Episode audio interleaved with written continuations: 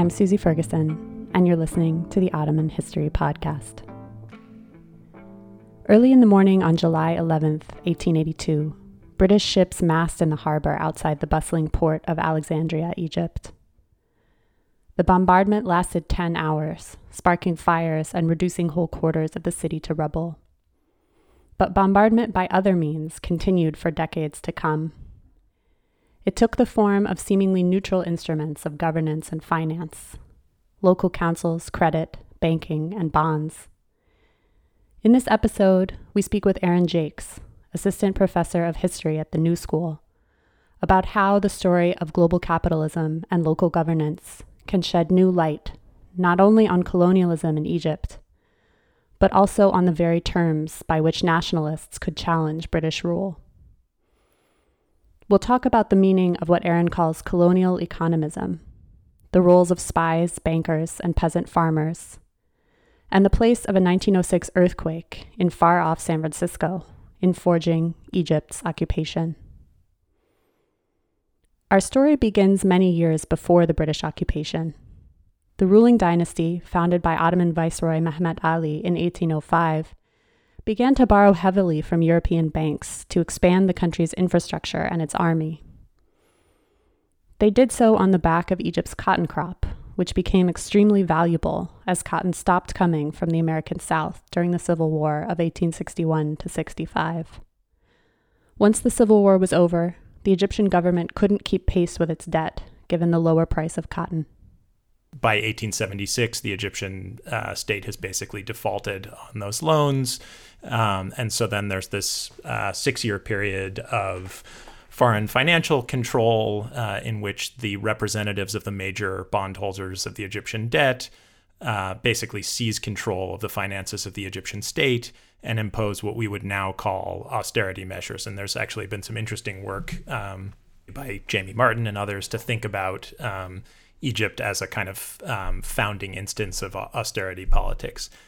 And those policies are immensely unpopular in Egypt then, as they are in many parts of the world today. And the result of this is the uprising that gets called the Arabi uh, Revolt. And so the British use the revolt as a, as a pretext to invade the country.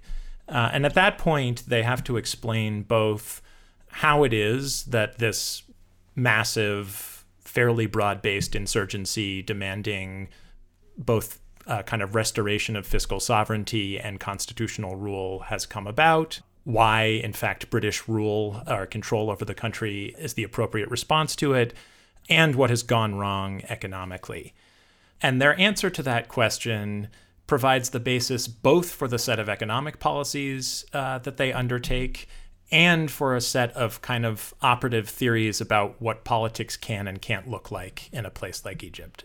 The British, in other words, had established themselves by force as an occupying power.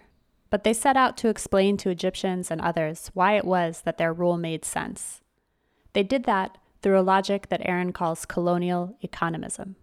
Most simply, what I mean by colonial economism uh, is that this is the name I give to the kind of organizing discourse that pervades the writings, statements, and policy decisions of the occupation through at least its first three decades. And we can talk in a, in a little while about uh, how it starts to unravel. And the core premise of this is that Egyptians, as racially distinctive human subjects, are capable of no more and no less than a bare recognition of their own basic material interests. Now, um, these ideas are articulated in kind of uh, granular form in the earliest years of the occupation. So, right after the British have invaded the country, they send this mission under the British diplomat, uh, Lord Dufferin, to conduct an investigation. And what's striking about uh, Dufferin's report is that already there, you have an explanation of what's happening that sees this orientation towards self interest both as the basis for an indictment of the despotism of the Khedives. So, government has failed. Bankruptcy is the kind of logical economic consequence or symptom of despotism because government is being employed and organized around selfish ends. But it also becomes the basis of the optimistic story that the British are able to tell about what they can accomplish. The idea there is that in fact the uh, the peasant majority of Egypt, in its orientation or their orientation toward economic interest, is capable of seizing upon many of the basic features, transactions, institutions of modern commercial society toward much more productive ends than they have been allowed to do by the rapacious, despotic uh, Khedivial rulers of Egypt who have basically thwarted their productive potential. And so the idea there is that by uh, evening flows of water, by extending uniform legal protections across the country, um, by extending new forms of credit, which we'll surely talk about more in a bit, uh, that peasants will actually be able to kind of realize their innate potential as productive, improving agrarian capitalists. And on this basis, uh, British rule will actually assume the form of a kind of symbiotic relationship between the real majority of Egypt uh, and the interests of the bondholders because things will be so productive that everyone will be better off. So let's just pause for a second to get this straight.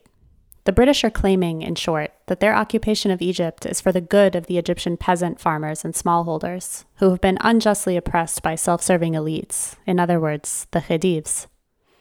What's more, with the coming of a cadre of enlightened, rational British policymakers, Egypt can become more productive and fertile than ever before, benefiting its inhabitants as well as, not by accident, its foreign bondholders and those who would like to get in on the game. This has major implications not only for the country's economy, but for a question Aaron raised earlier. What can politics look like in Egypt?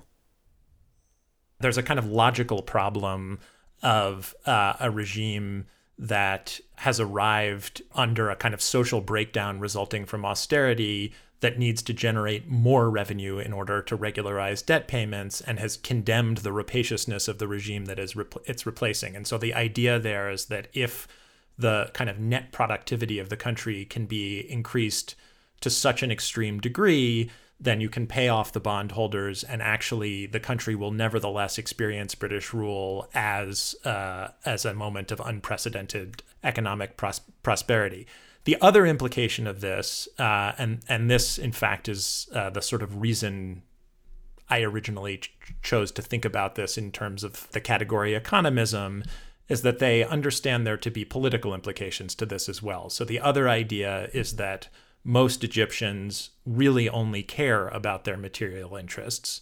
Uh, and that basically what has been misdescribed and misconstrued as politics in the form of the Arabi Revolt or various other expressions of resistance to foreign powers and foreign rules will actually recede in inverse proportion to the economic benefit that British rule is able to bestow upon the country. So the the idea basically is peasants only really care about money. The more money is in their pockets, the happier they'll be.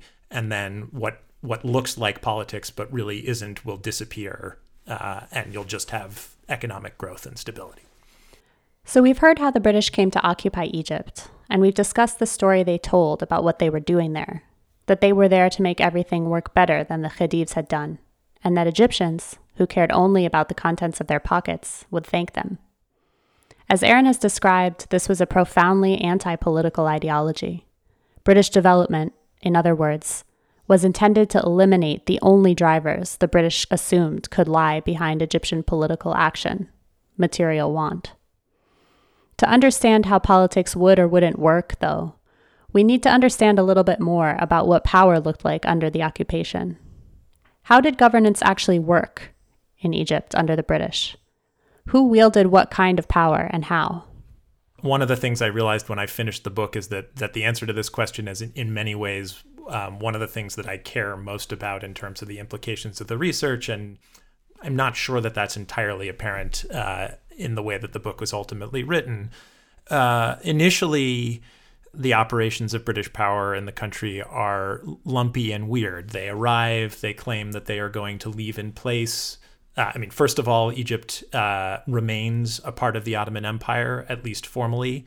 This means that the Khedive, the Ottoman uh, viceroy, continues ostensibly to govern the country uh, with the assistance of his uh, his council of ministers. And so technically, uh, the British uh, are providing advice with an expanded staff uh, in the British consulate in, in Cairo. And those the staff are are kind of led and coordinated by uh, Lord Cromer, this uh, kind of arch colonial administrator of the late 19th century. In 1883, Dufferin arrives to conduct uh, the mission, and um, he also uh, implements a set or proposes a set of political reforms that are implemented under a new basic law in 1883. And this leads to the creation of a set of new institutions. So th- these include uh, provincial councils in each of the Mudriyet, uh, something called the Consultative Council of Legislation, which contained both elected members and government appointees and would offer non binding advisory decisions about uh, new pieces of legislation. And then there's a General Assembly, which uh, convenes on an irregular basis but has binding authority over laws pertaining to taxation of Egyptian subjects. Those are the kind of uh, big institutions. Um, and they exercise varying degrees of importance at different moments. Um, the British initially only attach advisors to a few key ministries. So at the beginning, they're really only interested in public works and finance because they want to get their economic development program going. And by the 1890s, this starts to change. And this is where um, what I regard as some of the most lasting, consequential, and pernicious uh, effects of British rule uh, really take place. So in the end of 1894, uh, the British move to place an advisor. Uh, his name is Sir Eldon Gorst. Uh, in the Ministry of the Interior. And they're interested in doing this because they have started to understand both that they require the executive functions of the provincial administration and the police, uh, which the Ministry of Interior controls, in order to implement all of the new plans and programs that they're busy drafting and because they understand or have started to understand that there exist residual forms of more local political procedures that had been um, either evolved kind of through a long history of customary practice or in some cases institutionalized uh, under the Khedives, particularly in the 1860s. Uh, and that this leaves a, a danger um, that they actually see increasing of uh, a politicization of the administrative apparatus of the state as a kind of locus of opposition to the British uh, in ways that they want to shut down very, very quickly. And so early in 1895, they impose a set of reforms that abolish local elections uh, at the village level for the village headmen, the umad and, and Mashaykh. Uh, and they actually do the same thing for uh, trade guilds that had had a, had a similar system of um, local elections. And that basically ends up meaning that subnational levels of government uh, in Egypt, really to this day, uh, have very weak or almost non existent forms of electoral procedural um, politics. Um, so here we begin to arrive at the heart of the matter. Dufferin and Cromer represented two very different visions of colonial rule. In 1882, Dufferin began to put in place new forms of political representation for Egyptians, right down to the village level. By 1894, however, Lord Cromer was in charge, and the British had decided that village politics for Egyptians were not a good idea. They wanted no part of such a system, and they would work actively to prevent it. It sounds like they did almost a complete 180. What this suggests is that it was not a foregone conclusion that a colonial power would repress rather than, say, co opt electoral politics. But by the 1890s, the die was cast, and British colonial government was not going to promote representative politics among Egyptians. In fact, they would do quite the opposite. What is it that changed over those 14 years? How did we get from Dufferin and village elections to Cromer and the Ministry of Interior? There are a couple of different ways of coming at this. Um, one of them historically is uh, that when the British arrive, uh, the the Khedive at the time, Tawfiq, is the the person that they have helped to install as a pliant figurehead uh, during the turmoil uh, of the late 1870s, um, and they have a much easier time dealing with the government when he is alive. He dies in 1892. His adolescent son, Abbas Hilmi II, takes over. uh, and is much more keen uh, from that early moment to push back in a variety of ways. And so part of the the immediate impetus in the 1890s to make these moves on the provincial administration is that they they see new sites of opposition uh, opening up uh, with support from the palace. So so there's a, a historical set of changes that are taking place. There's also an important ideological difference um, between Cromer and Dufferin that um, maps onto some larger debates that are playing out across the British Empire at the time. So Dufferin, at least in this sense, is more in line with an older tradition of colonial liberalism that actually sees as the responsibility of colonial rule a pedagogical project um, that uh, will train up colonized populations toward uh, a horizon of forms of representative self governance that look something like the way they imagine representative self governance t- to exist in England.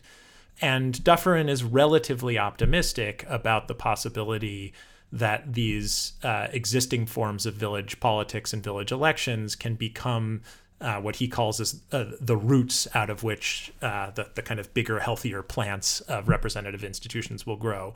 Cromer absolutely uh, rejects this notion, uh, thinks that it is absurd, and is much more pessimistic about the prospects for a kind of liberal reformist project. Um, he adheres to a, a, kind of much harder racial theory of of difference, uh, and is therefore deeply skeptical about the idea that Egyptian peasants will, on any reasonable time horizon, be capable of making the kinds of decisions that would qualify them for involvement in political institutions. And so he objects in writing to to the uh, proposals that Dufferin is making, uh, and then uh, follows through on those objections. I'm Susie Ferguson, and you're listening to the Ottoman History Podcast. Today, we're talking to Aaron Jakes about the period of Egypt's occupation between 1882 and 1919. We've learned a bit about the British occupation of Egypt and the logic of colonial economism that guided the first three decades of their rule. In the second part of this podcast, we'll look in more detail at how exactly colonial economism changed things for Egyptians. One of the things this logic enabled was the putting in place of entirely new networks of credit and debt. The occupation, as Aaron reminds us, coincided with the dawn of what we might think of as an early expansion of global finance. Part of what's going on in the moment when the British arrive uh, in Egypt is a set of pretty dramatic transformations in um, how capital is moving around the world. Um, and this is partly a result of uh, what's sometimes described as the First Great Depression, which is caused, at least in large part, by the overwhelming success of the model of industrialization that the British had pursued. So the rest of the world starts to look at the fa- factories of Lancashire uh, and attempts to, to replicate them. And by the late 19th century, uh, you have industrialization all over the place, leading to declining profitability in industrial sectors. And, and one major result of this is a kind of mass redirection of capital into banking sectors all across Europe so that it can be um, reallocated to other parts of the world uh, with the assistance of new kinds of financial networks, with the idea that money will then travel to places where it's going to gain higher yields. Now, um, Egypt becomes a major target for uh, this kind of investment. In aggregate terms, relative to what's going on on a world scale, it's a bit player. The United States is by far the largest recipient of these capital transfers. Places like Argentina uh, are are much more significant uh, as targets for quantities of capital. But Egypt becomes this important laboratory for a set of experiments. And what's unusual here um, is the idea that rather than investing simply in things like railways and the built environment of cities and telegraph lines, uh, that this kind of foreign capital can be invested in the colonies in forms of lending directly to colonial subjects themselves.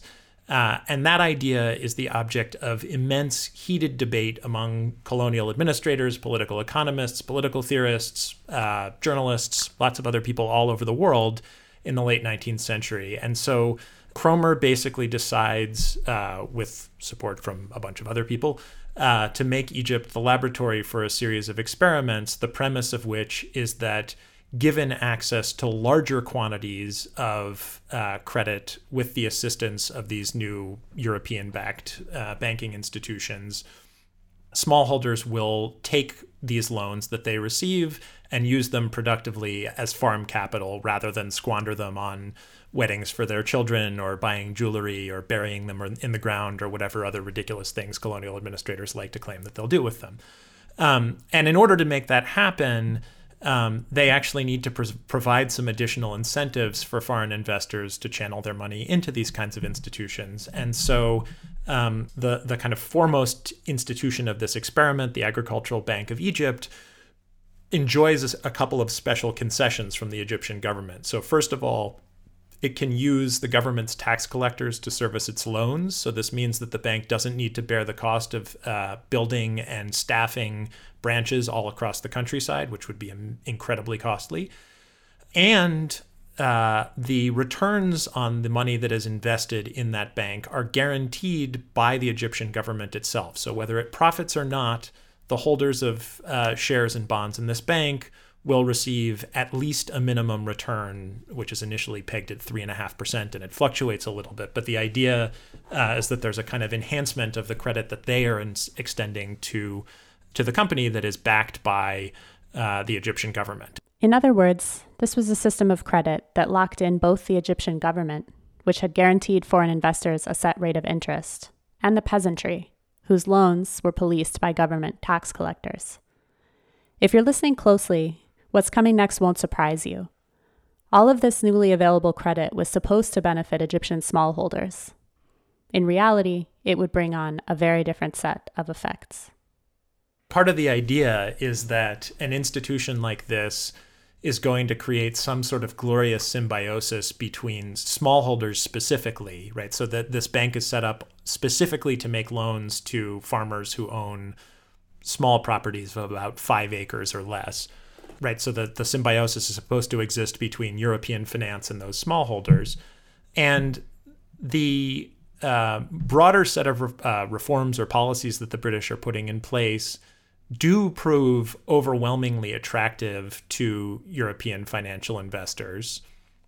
And this is partly because, in order to conduct these experiments, they need to generate masses of new data about the value of land, about rates of indebtedness, about who is borrowing what kinds of money where.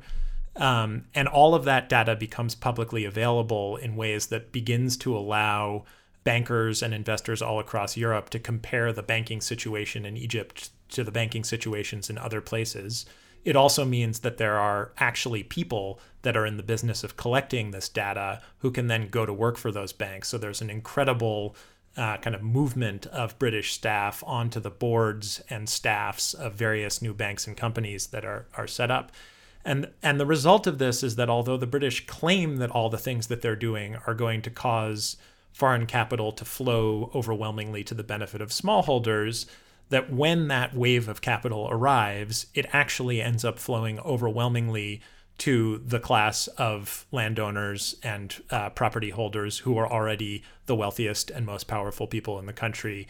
Uh, and basically, the credit market has its own class logics, which are radically amplified by this influx of foreign investment. And, and the fact that the agricultural bank has these special concessions from the government has the kind of perverse consequence of meaning that no other bank is willing to make loans to the poorest landowners in the country because they will be doing so at a disadvantage because they do not enjoy the same concessions that the agricultural bank does. One of the classic stories told about British colonial Egypt is that the British, every bit as venal and self interested as they accuse the Khedives of being, got in bed with the country's large landholders, who helped them to rule by proxy and on the cheap. One word historians have used for those elites is comprador, a person who helps a foreign government exploit the local population. What we're hearing here puts this kind of critique in the context of a broader and more terrifying story showing how both British officials and Egyptian elites were part of a credit market that amplified existing inequalities in many places across the globe. This means we may need to think a bit differently about the relationships between colonialism and capitalism. One of the peculiarities of the way a lot of histories of colonialism uh, are written is that they they must recognize and do in various ways that there is some kind of um, deep connection between the structures and practices of colonial rule and the interests of capital in the colonizing country, right? Even for people who are totally uninterested in political economy, this is a kind of axiom of almost all ways of thinking about colonialism. Now, the peculiarity of that is that for both the champions and critics of capitalism, one of its most distinctive features is its wild dynamism. Whether one thinks that that wild dynamism, you know, is expressed in terms of the wonderful flexibility of productive capacity and the kinds of creativity that are generated and the wonderful new iPods and products of all kinds that appear so rapidly, uh, or in a more negative register uh, in its crisis tendencies and the forms of social upheaval that are uh, generated. Um, but what's odd, and, and I think Egypt, because of the importance of cotton in particular, has been a locus for a kind of extreme version of this, uh, is that while emphasizing the importance of capitalism to the existence and practices of colonial rule, the understanding of what capitalism under colonial rule looks like is not at all dynamic. It is in fact overwhelmingly static. So the the other thing that is kind of um, central to the narratives or most of the narratives that we have is an argument that there are these kind of deep, stable continuities of what capitalism in Egypt looks like. So they start growing cotton in the 19th century. They're growing more cotton under the British at the end of the 19th century. They're growing even more cotton in the early decades of the 20th century. Uh, and then it's really only in the 1950s that things begin to change.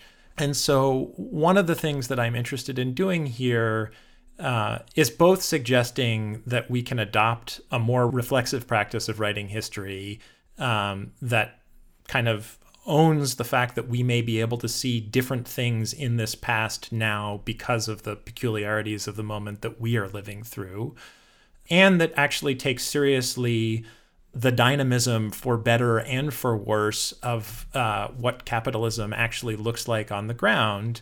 And once one starts to do that, it becomes possible to start asking different kinds of questions about the problems that people living in Egypt were actually grappling with and trying to address whatever political positions they were adopting. And so we actually need a different understanding of the world that all of these actors inhabited in order to make sense of the kinds of arguments that they were making and the things that they were doing.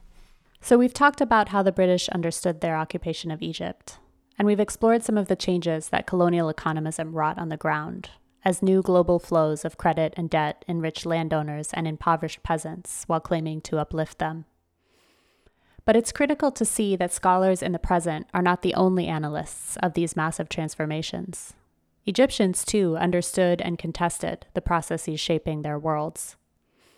It's by looking at how they did so that we can start to see a new history of Egyptian nationalism, one that recognizes what Aaron has called the wild dynamism of capitalism, without reducing the history of political thought to an economistic story of hardship and need. First of all, I should just say, right, partly out of gratitude for the the archives in which I got to work. That um, this is research that um, draws on a collection of sources that are housed uh, in the Durham University Library in the collections uh, that were deposited there by the family of Abbas Hilmi II. Um, there's an older story about the origins of what becomes the nationalist movement by the 1900s that locates the Khedive himself at the center of that story and basically suggests that at the age of 17, when he comes to power, uh, he immediately starts to mobilize this movement and fund all of these new activities. And, and this is a version of things that actually serves the interests and narratives of the British quite well. So Cromer is immensely fond of suggesting that Abbas Hilmi is the string puller who's simply manipulating the credulous masses and groups of other people around him.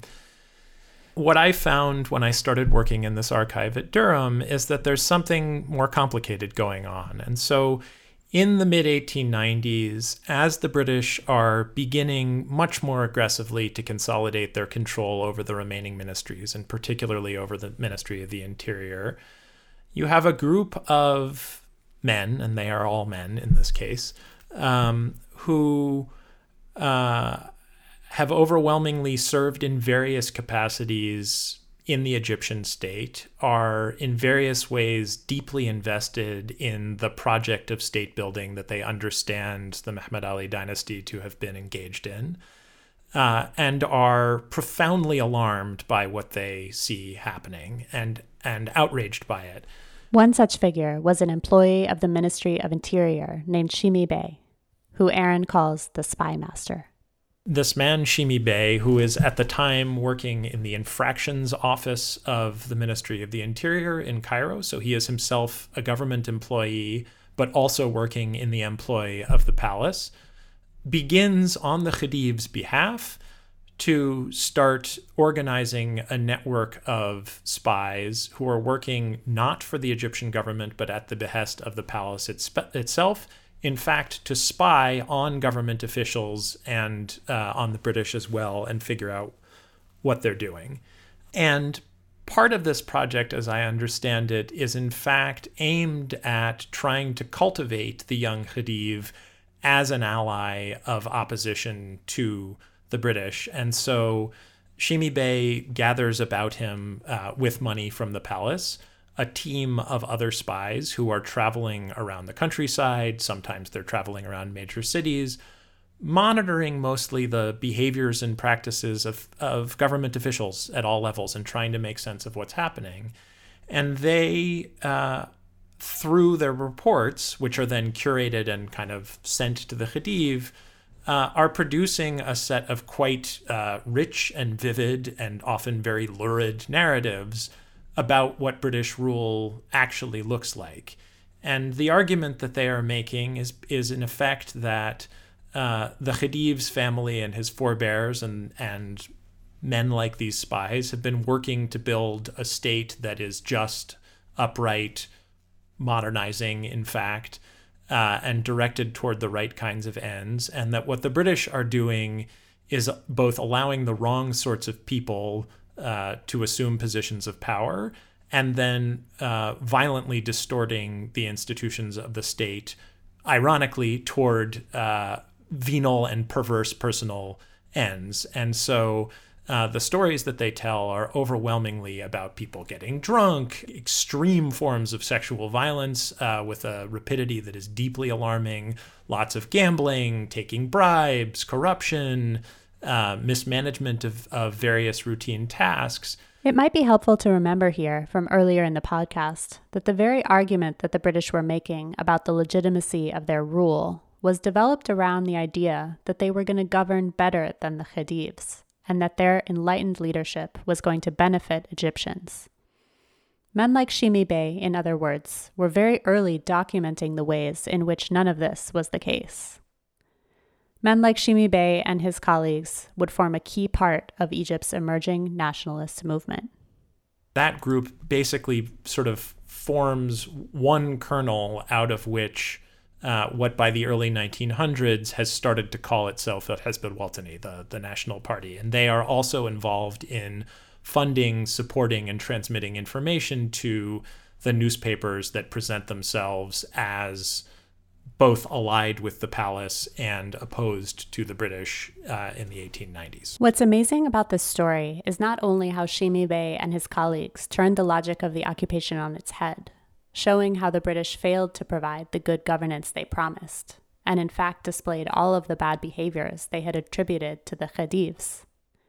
These early employees and critics of the colonial state did more than that. They also articulated other kinds of critique that would expand the rhetorical possibilities of the nationalist movement in the early 20th century. In other words, this was a critique of colonialism by a colonized population who both contested and exceeded the terms the colonizers had set. There was immense, remarkable consistency in the kinds of statements that the British were making publicly about Egyptian society, both to publics abroad in Europe and to Egyptians themselves. And the people that are responding to those statements are very well aware of them. They are aware that the British both claim to be delivering new forms of prosperity to the country and claim that Egyptians will be grateful and pleased and quiescent as a result of that prosperity. And so, um, in the case of the spies, uh, they begin to describe this discourse as a distortion of the norms of good government. Part of the idea there is that uh, it may be that governments are in the business of promoting economic development, but this should never be the sole end of what government does. And so there are these really poignant moments in, in some of the spy reports where uh, they are reflecting on the idea that all social transactions of all kinds have basically been reduced to the act of making money in one instance, there's one of these spies who actually has an incredibly sophisticated understanding of cotton markets, of the kinds of economic and social transformations that are ensuing from British policy. Um, and so, in in one letter to Shimi Bey, uh, in basically two two pages, develops the outlines of of what looks like a dependency theory account of the consequences of British rule. Um, but he then goes on to say, you know, the crazy thing about this is that we're living in a society where suddenly uh, Hafiz al Quran uh, is is uh, going about reciting uh, the Quran simply uh, because this is a way of uh, making a living, and and he also suggests that this this means that people are being pitted against each other in ways that are. are novel that they basically start to see each other as objects of material ends in ways that uh, offend against other um, norms of how a society is supposed to be put together and, and what government is supposed to be doing. It was not only Egyptian bureaucrats within the colonial state, however, who recognized and critiqued the economism that defined the occupation. A related set of arguments could be found in peasant petitions from the Egyptian countryside. One has the sense that people in positions of relative disadvantage are aware that the pieces don't fit together and their possibilities for addressing various forms of what they understand to be injustice and inequity are actually increased by the messiness of the state because it means that there may be a multitude of routes that they can uh, they can travel to to seek redress, and so prior to the 1890s, there are a variety of these possible routes. They can stage revolts, they can flee from their farms, they can use, to some extent, these practices of village elections, and they can petition the Khedive. One of the things that starts to happen as a result of the kinds of administrative reforms that the British uh, impose is a kind of radical compression of those options. And so what starts to happen in the petitions uh, that I was reading from the very end of the 19th century is that you start to see, uh, on the one hand, again, incredibly thoughtful, evocative accounts of uh, a whole array of problems that are being unleashed by the changes that are imposed under the occupation. And one should admit that that the petitions are not necessarily, or in most cases, are not being written by the complainants themselves, but usually by an Addahalgi, a person whose job it is to write uh, petitions. Um, uh, so on the one hand, these remain an incredibly rich resource just for getting a sense for the textures of, of everyday life, but they are also describing a set of changes to how government works. And so often what you'll see is that they are petitioning some higher level of government to seek redress against forms of injustice and abuse at the village level. And they can no longer circumvent the village headmen um, because the administrative hierarchies have been so thoroughly streamlined that everything ends up returning to that person. And so there's an enormous body of petitions in the Egyptian National Archives describing the kind of limitless diversity of abuses to which ordinary people were subjected under forms of local government government that were in fact less and less accountable to anyone although the british were claiming that they were being professionalized by by being insulated from the kind of political whims of the village community. The peasants and government employees like shimi bey who documented and contested the logic of the occupation were joined by intellectuals and writers in the arabic press many histories of nationalism focus on this group sometimes at the expense of the others we've discussed, who critiqued colonial economism. It is true, however, that these writers and intellectuals left behind them a rich record of their arguments. By looking closely at their work, we can start to see a new set of driving forces behind Egyptian nationalism the questions raised by a globalized, financialized economy. Those questions looked very different before and after the financial crisis of 1907. Before 1907, it was hard to critique the British on economic grounds. It looked in some ways as if they were doing an okay job. It actually seems for a while like the things that the British claim they are doing are working. And so the country is going through a period of what at least appears to some people to be an era of unprecedented prosperity. It becomes um, a kind of global model for a new progressive kind of colonial rule that various other regimes around the world are paying attention to.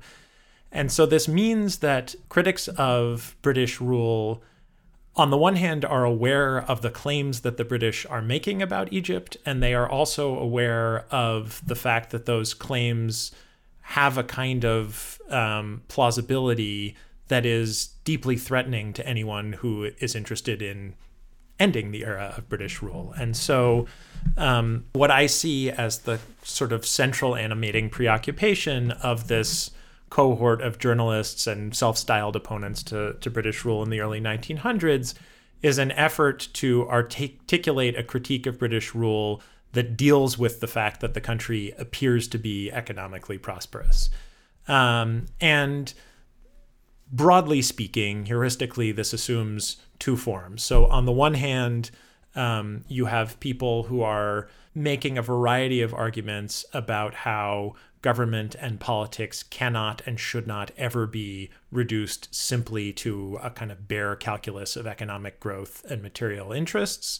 Uh, they are, for example, very interested in questions about education and why the prosperity of the country is not being invested in other forms of social improvement. Um, the other trajectory of critique is a kind of critical political economy, which has been largely ignored in prior studies of the Arabic press and is really both pervasive and, in many cases, stunning in its sophistication uh, and creativity. And so, here you have a set of concerns about the unevenness of the new kinds of financial wealth that are being uh, created.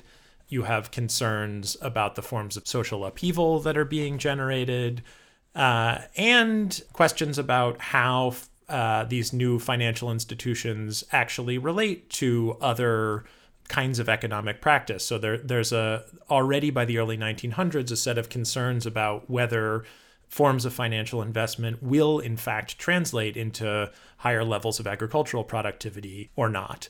And many of those people uh, also start to warn that it looks like these financial institutions are uh, incredibly unstable, and they, in some cases, accurately predict that there will at some point be a massive crisis, which does happen in 1907. In 1907, Egypt suffered a massive financial collapse, changing the terrain of critique for those who opposed the British occupation. But putting this event, a global crisis in financial markets, at the center of the story of how Egyptian nationalism developed, threatens to replicate the very kind of economistic argument that has featured so far in our story as a tool of British imperialism. Given that the object of my critique in the book is what I am calling colonial economism, which is a discourse that uh, overwhelmingly reads political action as uh, a kind of mechanistic effect of economic phenomena, there is a real danger in placing a massive financial crisis at the kind of center of the narrative. And so uh, the onus analytically here is to explain how the crisis is important in terms that do not replicate that kind of economistic logic. If you're like me, you might not quite know how we get from general prosperity to global financial collapse. So here's the story of what happened in 1907. What's worth thinking about here is that this was not a story unique to Egypt, but rather a crisis that traveled through networks of investment and debt and touched many places around the world. This was something that would not be lost on Egyptians. So, briefly, what happens is that there is this world spanning pattern of uh, financial investment, um, which in Egypt and in lots of other places, including the United States, becomes increasingly speculative, increasingly leveraged in the sense that you have financial instruments that uh, rely on regular supplies of low interest credit being channeled into investments in uh, other forms of credit. So you have kind of layers of debt that are all reliant on the continuous flow of credit at lower levels. Um, and all of that is thrown out of whack uh, starting at the end of 1906, partly because of the um, San Francisco earthquake, uh, which causes massive transfers of gold from Britain to the United States to pay out uh, fire insurance policies, and partly actually because Egypt has its most valuable cotton crop until that point uh, in 1906. And so basically, uh, in the face of this new strain on their gold supplies, uh, first the Bank of England and then uh, central banks in, or they're not central banks, but the the banks that serve the late 19th century equivalent role of central banks uh, their benchmark interest rates. Uh, in ways that that throw uh, all of these other financial instruments out of calibration.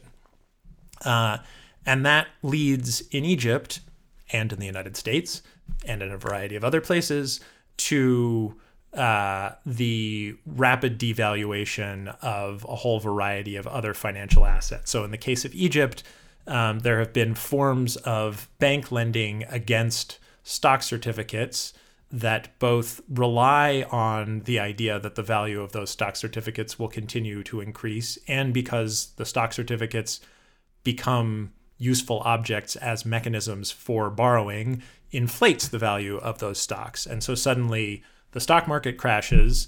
Initially, the British claim that this is only going to be a problem for people who are engaged in stock market speculation. Um, but it quickly throws uh, the entire credit system of the country out of whack uh, and means, most crucially, that farmers who rely on forms of credit to be able in many cases to stay alive throughout uh, the period of the year where what little money they have is in the ground in the form of their cotton crops uh, suddenly cannot borrow in the ways that they had been beforehand and so um, for quite a while uh, the british are basically insisting that uh, that this is not a crisis, that it is just a, a stock market crash, that it has had no serious effect on the underlying uh, economic condition of the country and that the peasantry in particular is okay. Um, and that turns out not to be the case. So by uh, 1910, they are forced to admit that there has been a massive wave of uh, peasant defaults all across the countryside. There are rising rates of unemployment, wages are falling, uh, and then there are all sorts of uh, more complicated knock on effects that I, I won't get into. The effects of the financial crisis in Egypt were not simply economic. The crisis also galvanized new forms of political critique. This does, first of all, make possible a kind of um, rapid redeployment of the occupation's own economistic discourse against it. So, in the face of the crisis, it becomes possible for critics of British rule to say, you have claimed that uh, economic growth or economic development will be the kind of central criterion by which we should judge your presence in the country. Well, now things are not going very well. So, what do you want to do with that?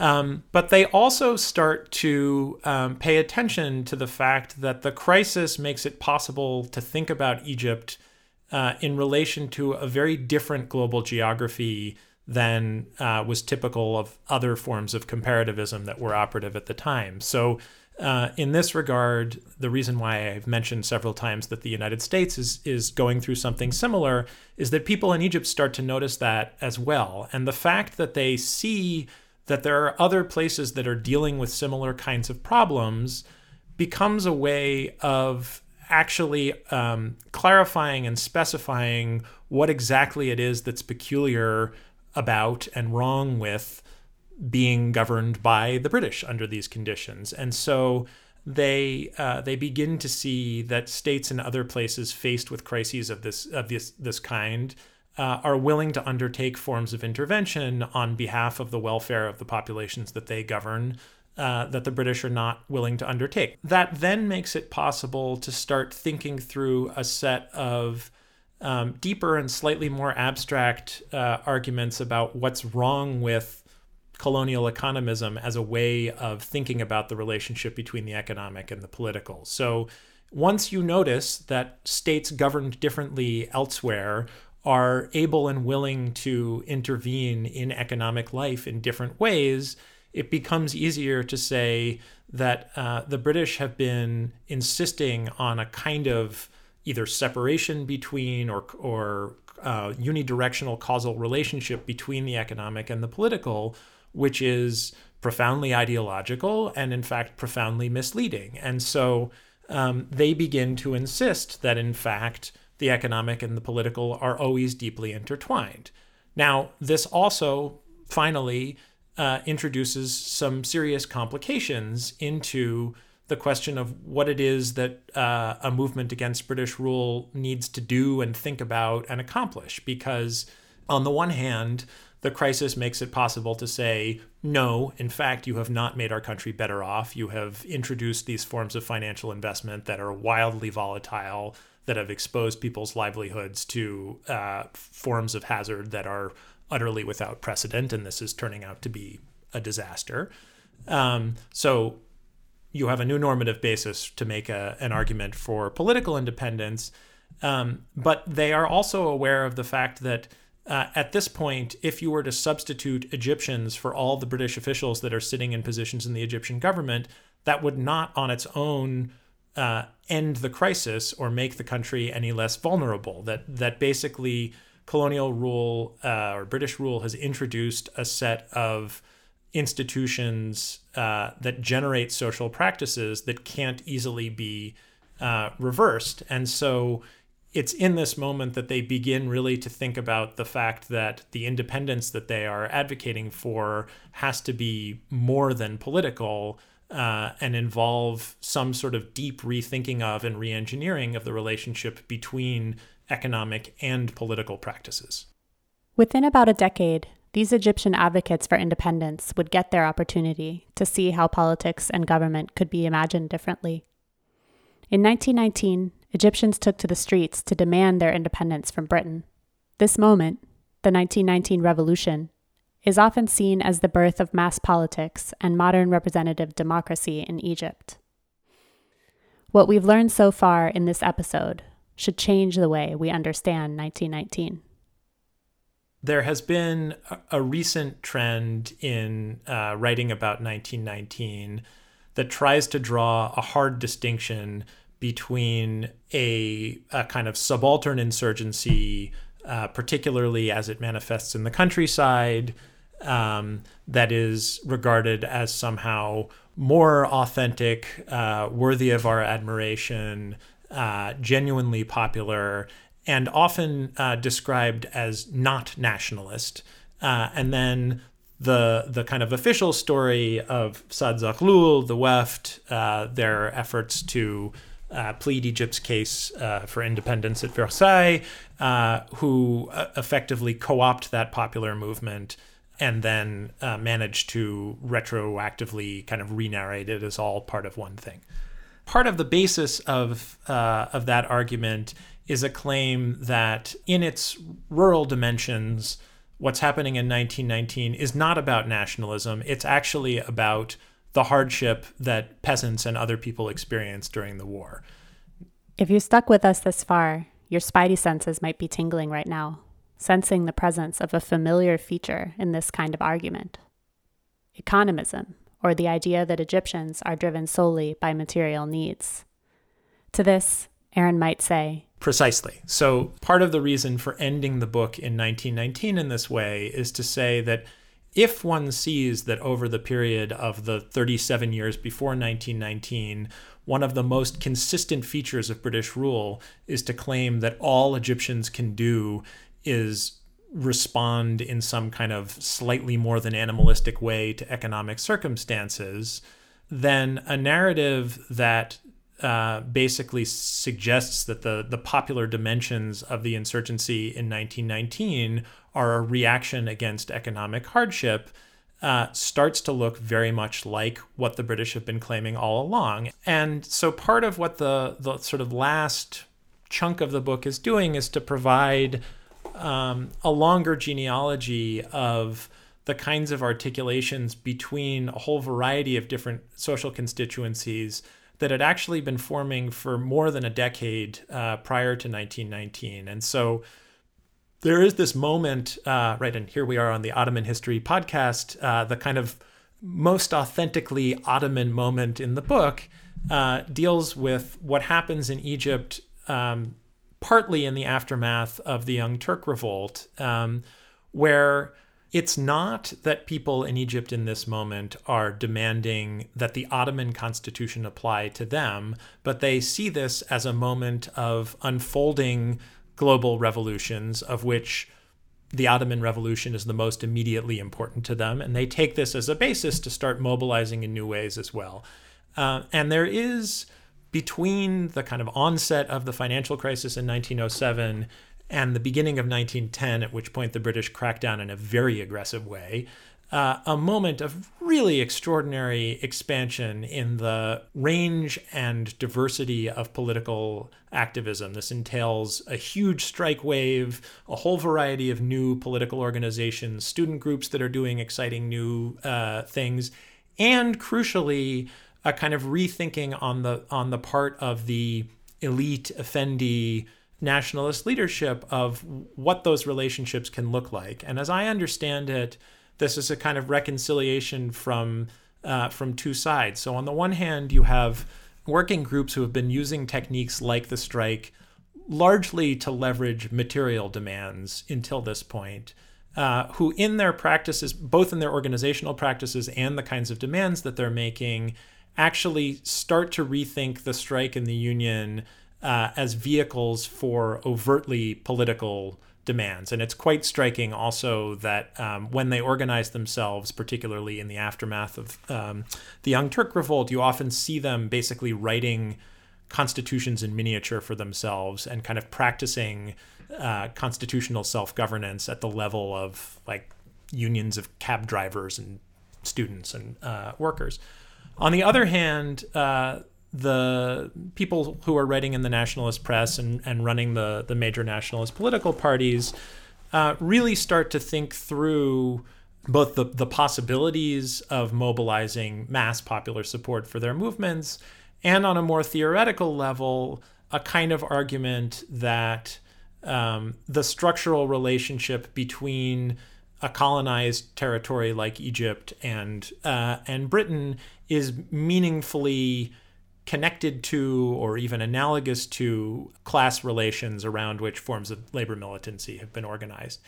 And and so part of the way that this relates then to the question of 1919 and I think I should probably stop here is that this means that there are always kind of multiple um, contradictory tendencies contained within the possibility of, of nationalism. So, on the one hand, this moment of uh, a kind of growing mass movement for popular self determination that really gets going in 1908, 1909 is articulating those demands through and in connection with the the, the vehicle of a, an imagined independent national state.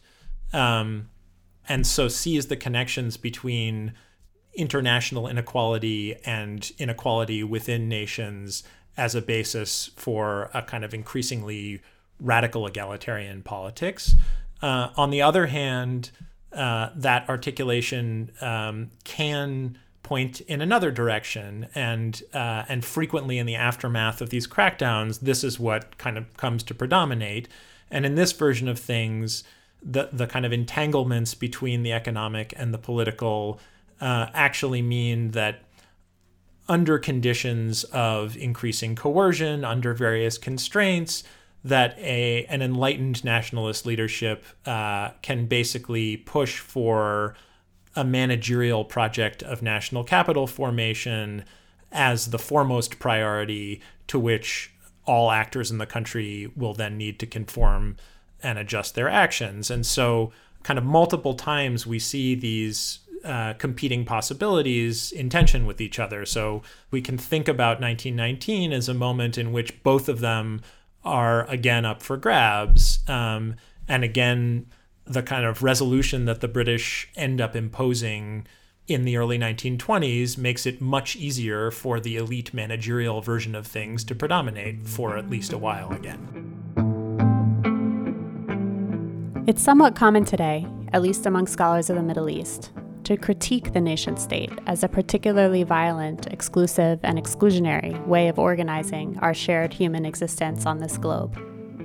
What Aaron's story opens up is a world that we have lost, in which the nation state sovereign within a particular territory, looked like a horizon for justice and emancipation.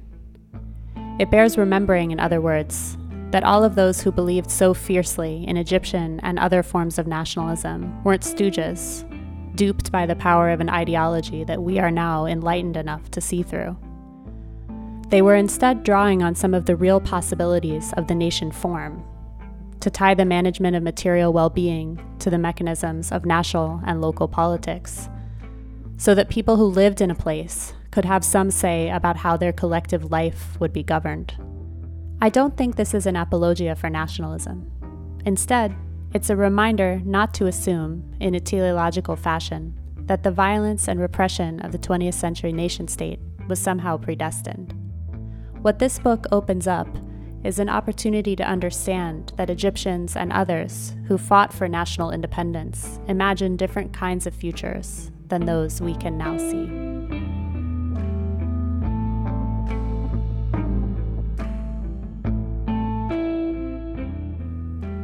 For those who want to find out more, I encourage you to check out Aaron's book, entitled Egypt's Occupation Colonial Economism and the Crises of Capitalism, just out from Stanford University Press. As always, you can join the Ottoman History Podcast team on Facebook, where we connect with our community of now over 35,000 listeners, and on our website, www.ottomanhistorypodcast.com. That's all for this episode. Until next time, take care.